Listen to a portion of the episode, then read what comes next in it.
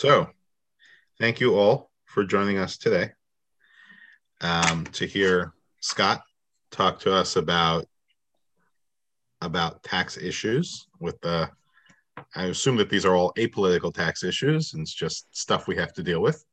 Um, but anyway, um, so Scott is here. I want to acknowledge the presence. Uh, well, firstly, welcome. I know most of you, and the ones who I don't know, welcome.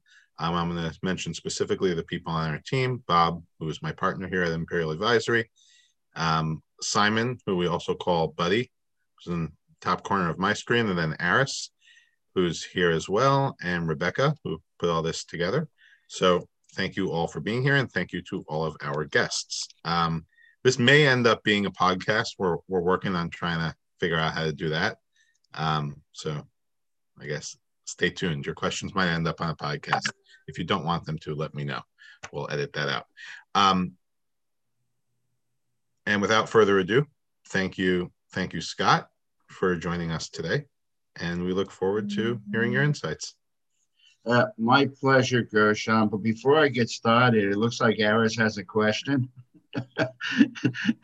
you you got your hand raised there, Aris. in in any event. No, I just was waving hello. I was just waving hello. I know, I know. Well, welcome everybody. My name is Scott Cheslowitz. I'm from the firm Rothenberg and Peters PLLC. My partner Neil Peters is right there in one of your screens, and um, it's a pleasure to be here today. You know, there, there's always a lot going on, not just in Washington, but New York as well and New York City as well. And we need to try and understand what has happened and what potentially may be happening. You know, just because there was a, a you know a, a 21 senator agreement the other day on infrastructure does not mean that that is what we're going to end up getting in the long run. Incidentally, there were no tax increases put forth to fund that particular infrastructure program with an expenditure of 1.2 billion over um, trillion over eight years. And but the sidebar agreement is that that will be coupled with a human interest infrastructure program. And that will have a lot of the tax increases and changes that you've heard in the past. I'm, I'm not sure what, it's too soon for details. And if you know Washington, you know that nothing happens right away. There is not only you know, horse trading between the parties, but intra party. Let's face it, the midterm elections are coming up in 22, and everybody wants to keep their job. So it's one thing to say we're going to do this and that uh, when when you're running for president. It's another thing to get everybody to align and agree on those things when potentially it may be against their interests or the interest of their constituents. So there's a lot of horse trading that goes in, on in Washington, and you probably won't see anything really until the fall, maybe even the winter. And then there's also discussion about, you know, retroactive. Will will any of the uh, laws bill the bill becomes law when it's passed, will any of those be retroactive? And the interesting thing about retroactivity is that you can't create a new law and have that become retroactive, but you can use an existing law. For example, the tax rates. You can increase tax rates because you're not creating a new law and that President Biden has discussed doing some things going back to April. So, you know, sometimes things are thrown out there for the purposes of negotiation. You're all business people, you know this. And uh, then you have to say, well, what's the piggyback effect at the state level, right? So a lot remains to be seen, a lot remains to be agreed on And then details. Details don't happen overnight either. A lot of times when bills become law, and even when they take a while, we need clarification. And clarification doesn't happen immediately in, in, in all cases either. So expect some holes in the Swiss cheese as to whatever comes out. And then, you know, expect clarifications down the road. So that's my preamble. My name again, Scott Cheslowitz. You can uh, see our website, rothenbergpeters.com, and you'll see my smiling face, my partner's smiling face. We treat people the way we want to be treated. You know, sometimes we lose sight over the fact that it really comes down to people. And do we really need to be told customer satisfaction should be a focus. I really ask you that. I mean, I read a lot of things in terms of how to build your business, and they they mention customer satisfaction. Well, you know what? I think we all know that, and most people, I think, take that into consideration when running a business. So when I give advice, my partner gives advice. It's all about quality of life decisions first. And by the way, you take care of the whole, it takes care of the parts. So I won't tell anybody to do something that goes against my core, the way I don't live my life. And sometimes people let the tax tail wag the planning dog, you know? So we want to grow our businesses. We want to do it in a healthy way. We want to keep as much of the profits as possible. But again, it has to make business sense it has to make economic sense and and it has to affect our quality of life for our businesses quality of environment in a healthy way. So having said that i'm going to move on to a few things. I want to start with new york state a little bit and you know what was put forth in new york state. I have my cheat sheets here of course so try not to forget anything. I'm going to jump around a bit but New York State, if you're a state and city resident now, you could be in the highest taxing jurisdiction in the country, even more so than California, because depending upon your income, the New York State tax heights, coupled with New York City taxes, coupled with your federal taxes, put you at risk to pay the most taxes in the country. So we're seeing a lot of uh, businesses and people flee the state. In fact, before the law, New York State expected to lose $39 billion over the next four years. Now, that's not healthy for the New York economy. It's not a way to increase the revenue rolls and do a lot of things they want to do. They've done some good things as well. We can't lose sight of the fact that, you know, for for everything that they they do, something's got to give a little bit. I mean, what COVID did to our country is causing some of my next discussion, of course. But you know, the good news is they they did create certain credits, restaurant return to work credit. There's a musical and theatrical production credit. They extended various other credits. They're authorizing adult use of cannabis that's an and, and sports betting, by the way. That's an area that you can um, you you can tax and regulate, right? The thing is to tax it wisely, not like what California did at first in the cannabis industry, because what they did was the ones that wanted to come above ground and and and and cooperate and operate within the guidelines of the law ended up being put at a disadvantage to the competitors who didn't want to operate in, in, in accordance with the law. They didn't, they couldn't, the ones who came above ground couldn't afford the regulation fees and the taxes. So we want to do all this wisely. It's very important. New York is going to impose a sales tax on Airbnb, you know, uh, companies like that to gain revenue. Um, they want to extend the interest free uh, on on hundred thousand dollar or more sales tax refunds. So there's various things New York State is going to do, some good, some not so good. Um, they're looking to generate 1.5 billion in extra in additional taxes. This was done before all the federal aid came in.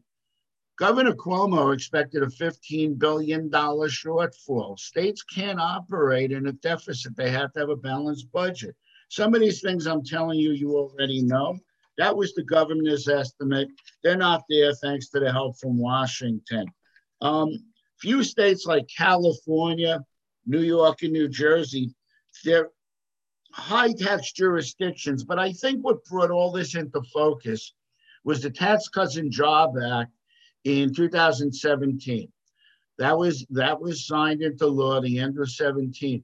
These were high cost of living states to begin with. But now all of a sudden, you're not getting the deductions that you used to get. And that just amplified the fact that, gee, it cost much more to live here. So I think there was a psychological hit there. And a lot of people started fleeing California, New York, various uh, New Jersey, some jurisdictions. They go to low low tax jurisdictions like Nevada, Florida, Texas, you know. But New York has always been a high cost of living state. We need to get our strut back. Incidentally, what COVID did was it, it caused a lot of people to work from home. So if you worked in one state because let's face it, you could not, let's, let's take Connecticut and New York. You normally worked in the office in New York and you, you couldn't go into the office, right? You had to, you had to work from Teams or Zoom or something like that. The states, for the most part, are saying that, you know what? If not for COVID, you would have been working in New York. So that income is taxable in New York. And New Hampshire, where you don't pay a New, uh, a New Hampshire uh, income tax, tried to take a case to Massachusetts uh, against Massachusetts to the Supreme Court because Massachusetts went by what I just mentioned. They said, "Well, you know what? If it wasn't for, if not for COVID, you'd be working in Massachusetts, and your employer really didn't establish a business in New Hampshire because that's key also. So we're going to tax you as if the income was earned in Massachusetts. So New Hampshire said, I want to bring this to the Supreme Court. And the Supreme Court decided they do not want to hear the case. And they have their reasons for doing that. They, it may eventually get there through the system when individuals challenge New Hampshire. It goes to appeals. It may end up in the Supreme Court that way. So stay tuned. But for the most part, realize that the states look at this as low hanging fruit, right? Because if you're a resident of one state and not the other, then you're not you're not a voter, you know. So they don't need to please the non-voters, do they? And it, they look at it right now as low hanging fruit, and they're going to go after you know those people that were not paying taxes in the particular state where they otherwise would have. That's a word of caution. And that pretty much just came down. I'm going to be shuffling papers around. Um, fortunately for New York, and I think I'm dealing with mostly New York residents, Gershon, right? So mostly New York businesses. So fortunately for New York, depending on, and, and again, I'm not political, you know, Schumer's in a very high position in New York and he can help New York a lot. And it, it's brought a lot of aid to New York. And that's a good thing because that huge deficit that Governor Cuomo was worried about is not so huge, obviously, because the federal aid that came in. And, and that's a good thing to think about. Um, in any event, you know, they, they're going to keep up the legislative efforts. And right now, if you're a state and city resident and you're in the highest bracket, that's 14.7%. And the SALT cap limitation is $10,000 a year. The SALT cap limitation, if you remember, is your state and local taxes and your real estate taxes. And it used to be whatever it was, it, not counting AMT, alternative minimum tax, and you can take that itemized deduction. So hopefully in Congress, they'll bring up the issue of the SALT cap limitation. There are a lot of senators that say, you know, instead of 10,000, let's make it 25,000. Instead of 25,000, let's let's eliminate it. The issue with eliminating the SALT cap limitation and why President Biden is, I'm sorry about that. I've got phones all over the place. The reason why President Biden is not really counting that in anything he wants to do right now is they need the revenue to pay for other things that the Biden camp wants to do. And that's a fact. Let's talk a little bit about the Secure Act. I looked at the Secure Act as a money grab because it eliminated the stretch IRA.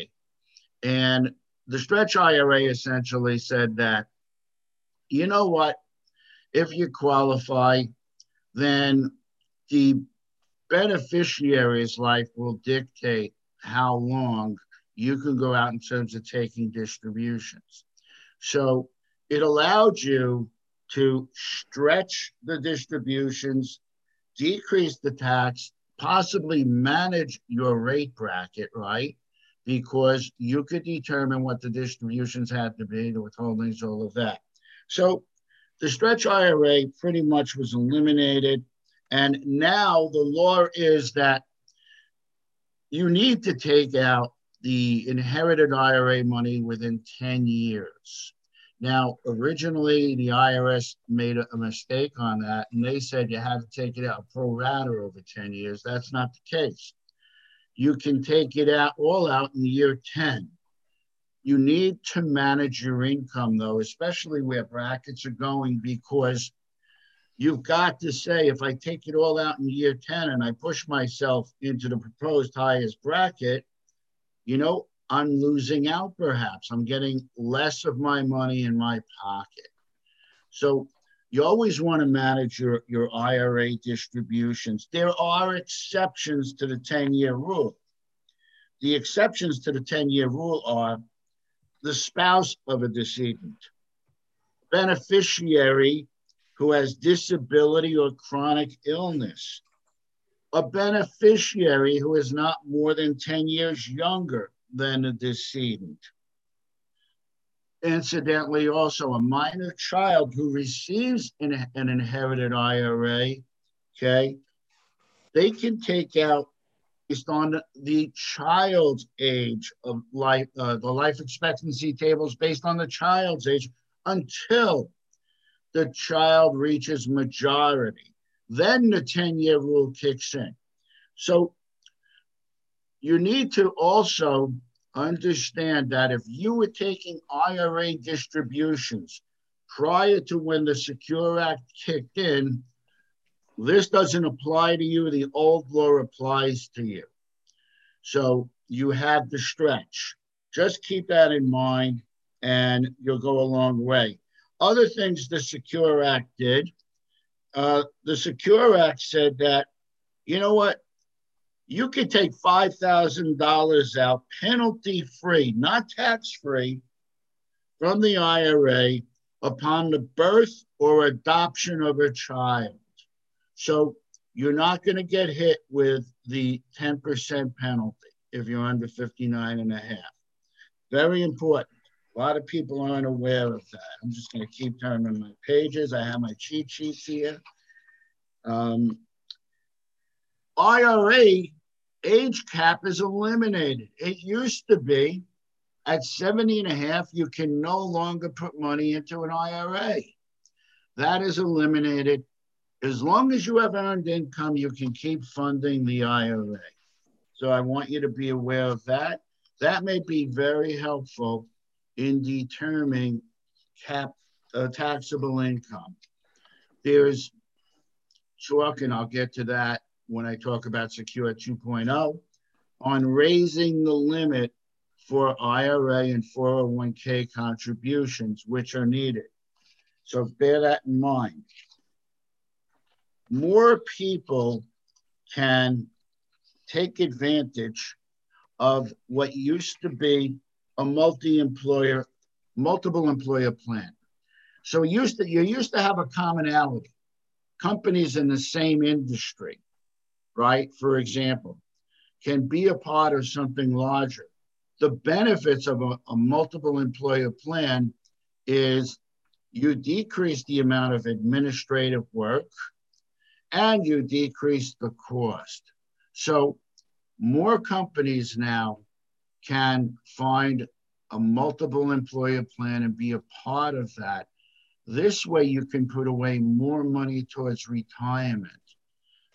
The good thing about that is if it's a 401k, you can put away a lot more and offer your employees a, a nice benefit in terms of trying to get labor, which is hard today, and not be stuck with the administrative cost of having your solo 401k plan.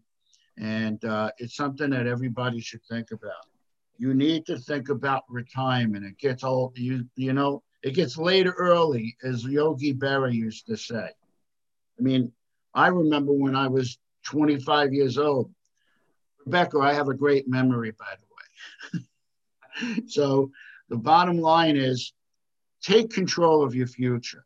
Start thinking about these things now. Put away as much as possible. So, those are some of the things from the Secure Act. I want to mention to you Secure 2.0. That's something that is a bipartisan bill right now. Yes, I did say bipartisan. you heard me correctly. So, Secure 2.0 is all good as far as I'm concerned. And I think this is going to have a tailwind. And I think this stands a chance of getting through in one form of another or another. Right now, it's just a bill. So, right now, I, I mentioned that the Secure Act said you can wait till 72 to take distributions. Secure 2.0 says we want to increase the age to 75 for you to take re- retired minimum distributions. I want to tell you that it doesn't always make sense to wait because you want to level out your income. You know, if you're going to push up your brackets, you have to be careful because you may not get that return from your investments in your retirement plan. Remember, the, the, the tables change as you get older. The, the longer you're expected to live, decreases, right? So that means that the percentage of what you need to take out is greater. And if you're leaving it in there, hopefully the investments in the retirement plan grow. So you always want to manage. Keep that in mind. You don't always want to wait. So that's important. So, you know, keep that in mind. No age restrictions on IRA contributions. We talked about that. They're thinking of raising the age. 401ks would become available to part, part-time employees sooner. The Secure Act said if somebody works 500 hours over three straight years, they're going to qualify, right? It's one of the qualifications to be part of the retirement plan your company has in place. Secure 2.0 will change that to two years that's going to be interesting in terms of employer mindsets, right? Because employers need to watch their cost. Well, you know, how much will my cost go? I mean, you're going to do all these planning uh, things, Gershon, for your clients. And I just want to get back to planning for a minute.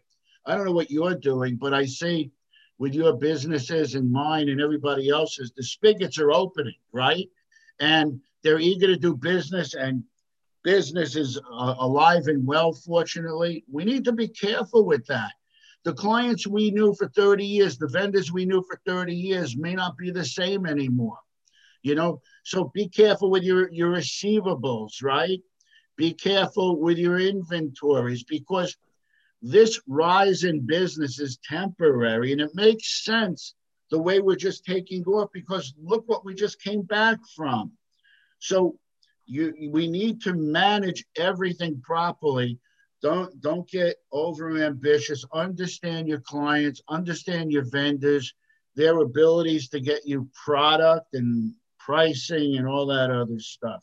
You know you hear a lot about inflation and sometimes inflation in a in in in, in an upward swing market isn't the worst thing for business owners, depending upon the margins they can attach to their product. Don't get me wrong. Personally, I hate inflation. I look at gas prices, meat prices, and what really gets to me is the candy prices. so, and I never go by what Washington says, I go by what I live, right? So, our businesses also, you know, we're not in the top, I, I we don't handle the top three percenters in the country, to be honest with you. And so I just wanted to mention that as a little sidebar. I know you're all smart business people and probably think about these things, but we get over exuberant as well.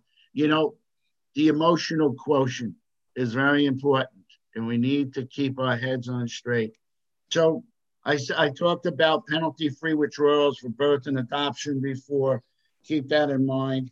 Um, there's some things I won't talk about in 2.0. Um, help small business offer retirement plans. I'm going to say it again with MEPs. Keep that in mind. It's a wonderful benefit. And one thing they want to do also, and this is very important, when you hire somebody and they have a student debt, okay, they're focused on paying down their student debt and they may not have the funds to put into a 401k. So 2.0 is saying to the extent they pay down their student debt, we're going to act as though they put money into a plan. And, you know, the employer is going to, depending upon the uh, type of 401k plan they have, they're going to they're going to match that.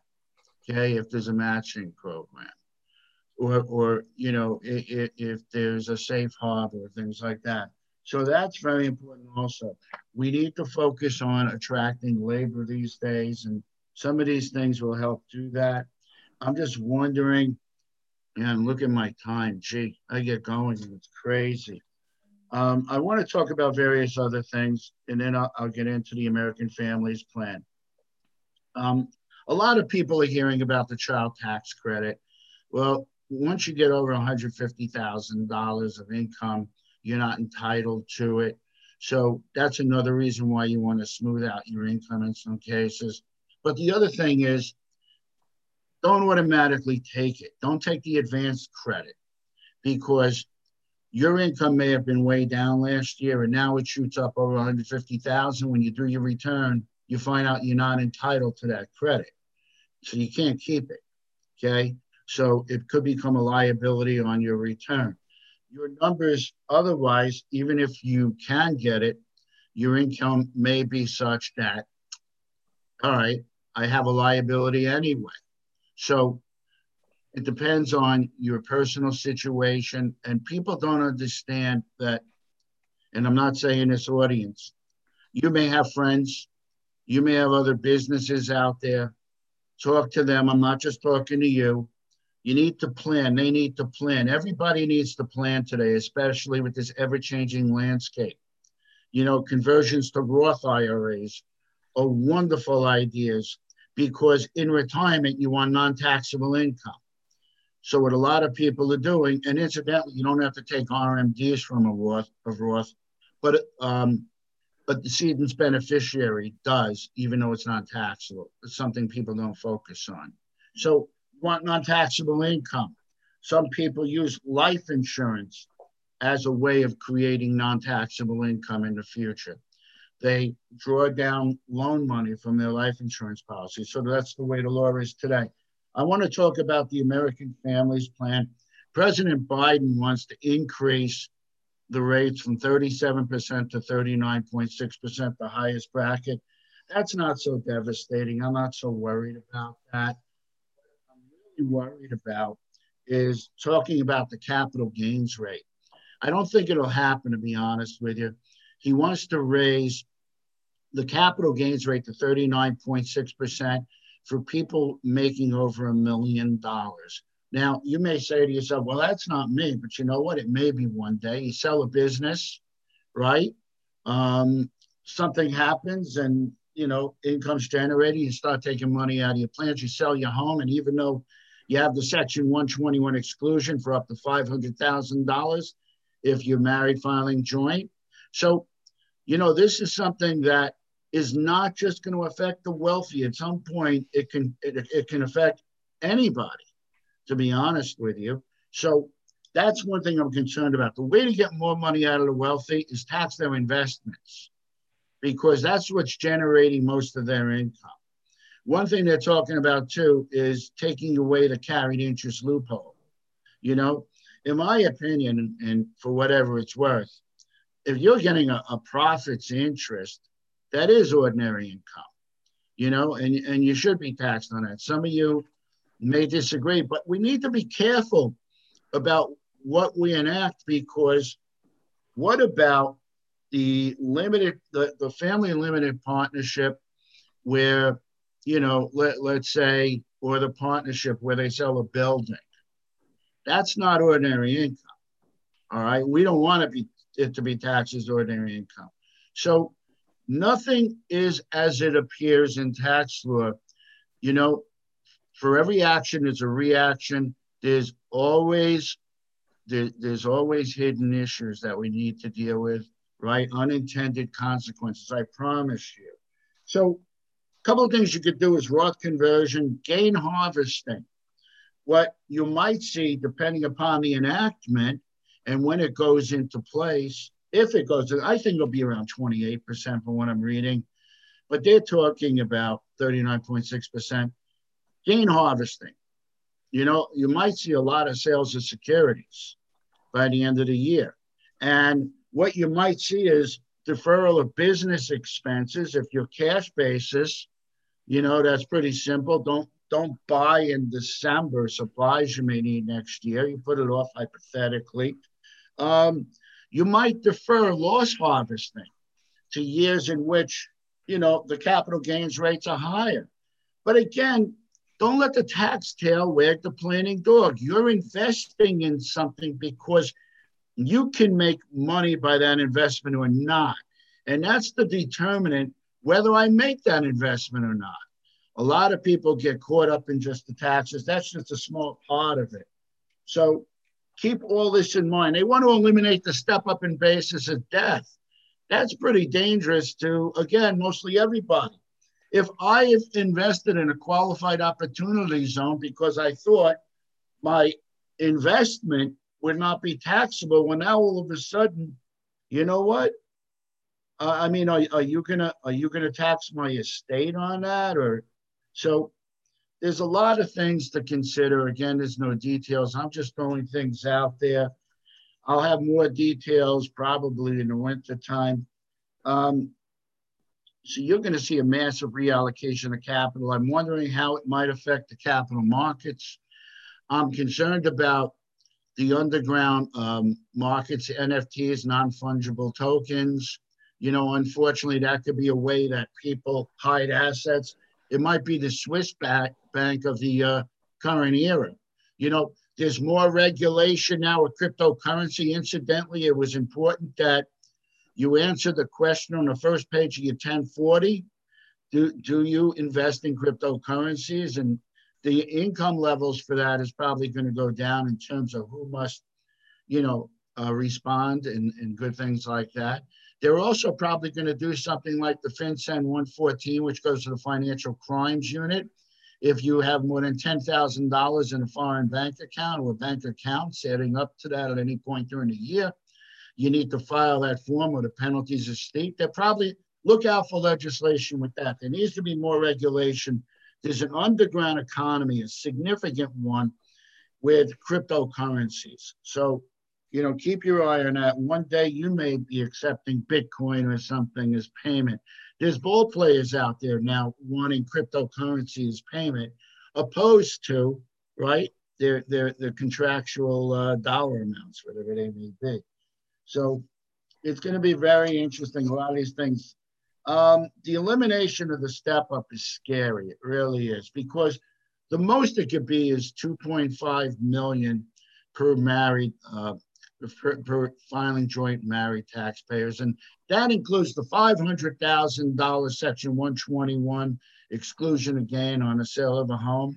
So, you know, everybody needs to watch out. These aren't laws that will just affect the very wealthy. So there's a lot of different things here. And I'm worried about the estate tax and what they're going to do there. The Van Hollen's bill is looking to make certain things retroactive. They're looking to make things effective 1 1. That I think will get a lot of challenges. But I, I somehow think that's out there to get people to forestall on their planning. The businesses, the value of the businesses come into play. There's certain exceptions for when that value will not be part of your taxable estate. For example, if the family continues to run the business, as one example. But what does that mean, run the business? We're not talking about shares there. So a lot of things need to be defined in terms of, you know, who it's going to affect. And there we're talking about lowering the lifetime exclusion from what it is now, 11 million and change, to 3.5 to 5 million and change, depending. Bernie Sanders also authored a bill on this. And then they want to break out the lifetime exclusion for taxable gifts, right? So if you give more than a million dollars, and here you go with businesses, you want to bring your kids into the business, and now all of a sudden you, you could be subject to a gift tax if the value of what you're giving is over a million dollars lifetime. They want to limit the gifts to trust to 30,000 a year per donor. Now it's 15,000 a year per donee. So if you have four or five kids, you're limited to 30,000 where before, let's say you had four kids, that's 60,000 you can give away. Naturally, you need appraisals and everything else. So a lot to consider. Social security has to be addressed. Now, one of the things that Biden wants to do is he wants to keep the 12.4% rate. That's 6.2 employee, 6.2 em- employer. So, but there was talk of possibly raising that. They're talking about changing the formula, which would obviously have an effect. They're talking about increasing the normal retirement age to 69. So you can still take it out early at 62, but look at the look at the spread between 62 and 69 to get your your your your normal amount. That's seven years. That's substantial. And they're saying that uh, you know maybe we'll raise the excess to 72. Now you can take it out at 70, and you're not going to get any benefit by keeping not taking it out at 70. So that's something to watch. Medicare needs to address. We all know this. You can't blame them for focusing on taxes, but you want to, they want to do it in a way, I hope, that won't sabotage the economy. The more revenue, more money you take out of the economy from businesses, right? They're talking about increasing the corporate tax to 28%. What I'm reading, will probably settle around 25%. That's where some of the senators want to get to. We want to be competitive with the rest of the world. They're talking about the global tax of 15%. You know, we'll see if nations really want to sign on to that. Hopefully, they you know, they'll have an agreement and stick to it. But how many times do other nations shake our hand and cross their fingers behind their back? So that's going to be very interesting. They're talking about for corporations a minimum tax of 15% on book profit. So now your planning is wow, because 15% on book on book profit I'm doing a certain depreciation for tax, accelerated depreciation. I can't do it for biz, uh, for books. So I'm going to have permanent differences. That's an example. I'm going to have temporary differences. That was a temporary difference. Life insurance deductibility is a permanent difference. So now with your planning, does it make sense to elect, right? Section 168K. Does it make sense to elect more temporary differences and you're going to have to do more micromanaging. So these are things for corporates. And Gershon, I'm already at 1141 and I haven't gone through a quarter of my pages here. You know, um, the salt tax deduction currently is not it, it, it, it's not an ambitious conversation from the Biden camp. I'm hoping that some of the senators will push this. And, you know, all I'm saying is you have, because of the proposals that are out there, you're seeing record buyouts right now because companies that have been around for 30 years, they're worried about the potential tax implications right now. What you're right, trying to keep more anticipating that hopefully there won't be a retroactive adjustment. You're even seeing people fleeing the country. You saw a lot of people flee New York, California.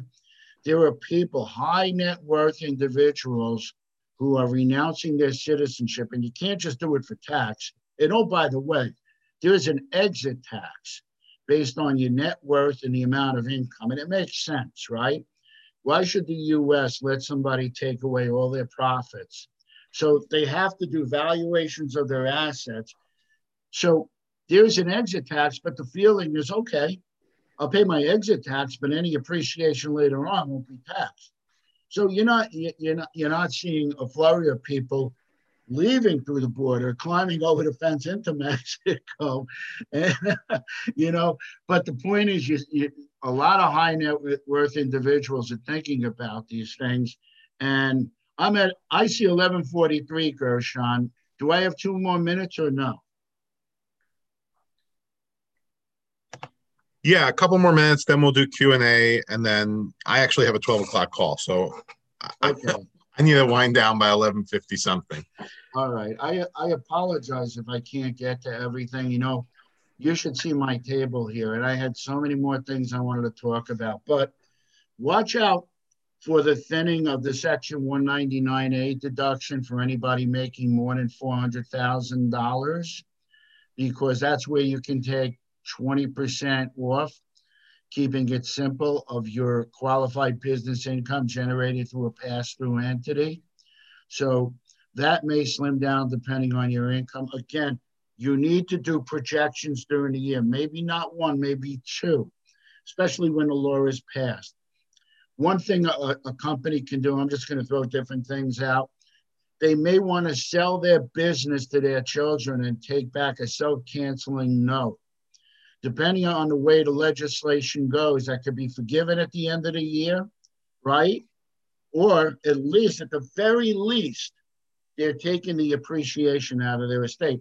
There are issues with that, qualitative issues. Maybe you don't want your, ch- your children not capable of, you know, having all that because they may not be able to run the business or they, they may be careless with their assets. So, you know, they're not just the quantitative issues, but the qualitative issues. So there's just so much here. And, you know, if I don't get to it, it's Gershon's fault. Only kidding, of course. So 1031 exchanges, they're looking to get rid of that. They want to limit it to $500,000. So essentially, it's getting rid of it. Years ago, it was investment income, and now it's business property and not, not tangible personal property like machinery, things like that. So the real estate industry is up in arms. It's going to cost jobs look at look, look, look at a lot of different scenarios on how to smooth out your income. You know, you might want to look at charitable remainder trust, right? Put put some assets into a charitable remainder trust to smooth out your income.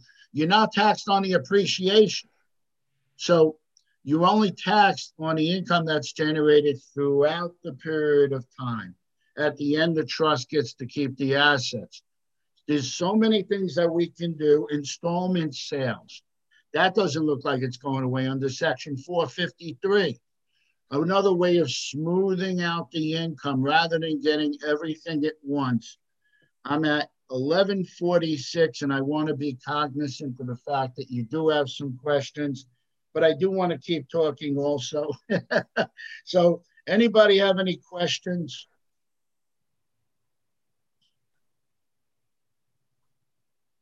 John, you have your hand up. Is that another false hello? and anyway, okay, so maybe I can keep going on a little bit, you know? Um, sure. I mean, why not? Well, can I? I have one one quick question. It sure. references something you spoke about at the beginning. Mm-hmm. When when states are kind of like fighting over and grabbing people from other states in terms of taxing income, isn't that just a zero sum game? Because if I steal people from you, you'll steal people from me. Why don't we just make it simple and come up with something we agree with without fighting? Not really. Not really, because you look at and and I don't know the numbers. It's a good question, but if you look at the disparity of business that's conducted in New York City compared to anywhere else, and each state has to watch out for their own, you know, budget deficits and make sure they don't get there and pay for programs. I'm hoping what happens is, and and it, it's it's very important. It comes down to the ability of, of states to pay back loans. I'm hoping they float more bonds, opposed to going forward and raising more taxes. One of the things the federal government the bonds have to be paid later, no? Bonds have to be paid later. That's right. It's a, but opposed to raising taxes now, and hopefully the economy gets back and the ratings get better. Okay. Like what? Look what's happening now with the deficit, Gershon. What any low interest rates? Deficit scares me. It really does. It's a tsunami. However, what's happening now because no treasuries are being paid back now by the sale of new treasuries, you're trading old interest rate debt for new lower interest rate debt. It's less of a burden, right? So they they need to pay play those games as well. Right now, interest rates are low. So rather than raising taxes, like I said earlier, New York State, before the tax law changes in New York, expected to lose $39 billion over a four year period. Wow. Now I wonder what it is. You know, we don't have the strut we used to have. We, we need tourism to come back.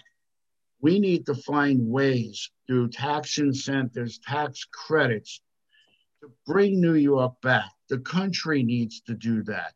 The United States as a whole, you know, unfortunately, if you fix one thing these days, you, you're going to neglect something else or not fix something else that needs to be fixed, right? Like Social Security. For example, let, let, let's look at what happened in New Orleans with Katrina.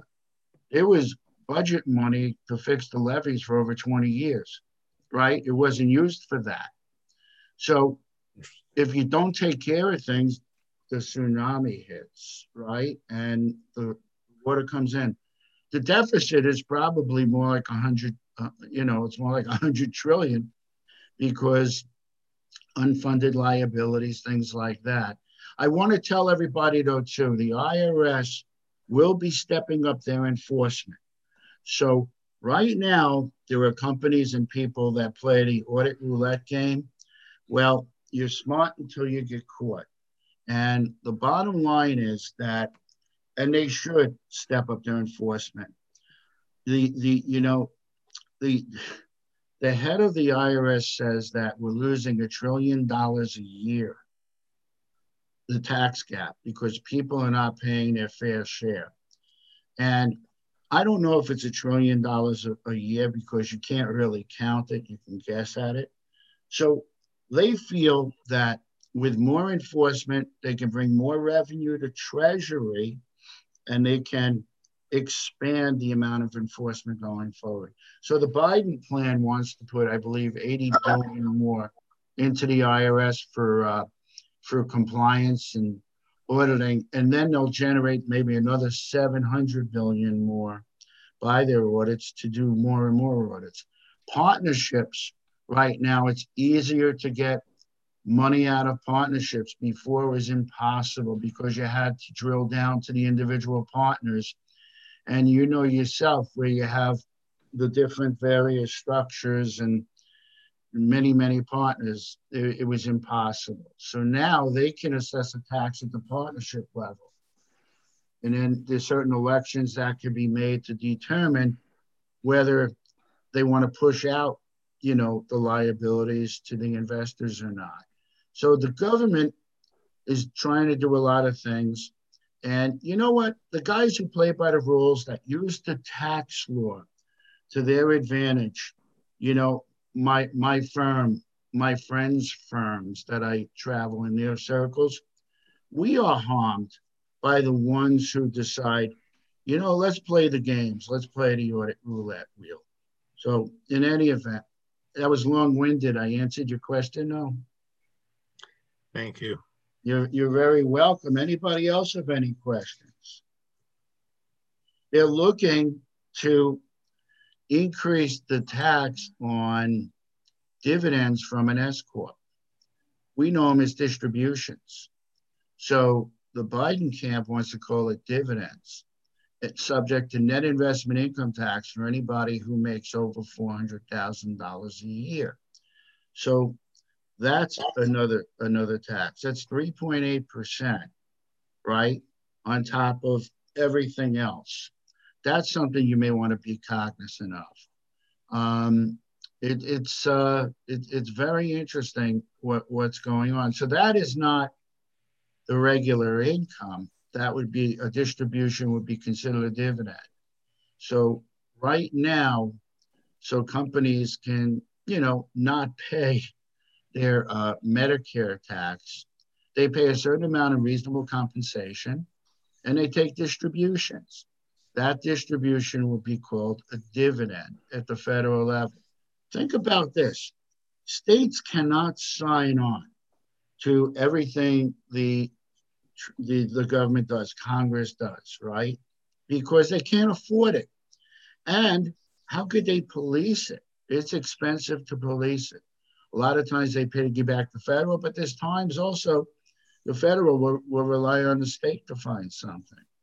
So watch out also for states to become aggressive in different ways. I told you I jump around, Gershon. Um, there's there's chatter about a stock transfer tax.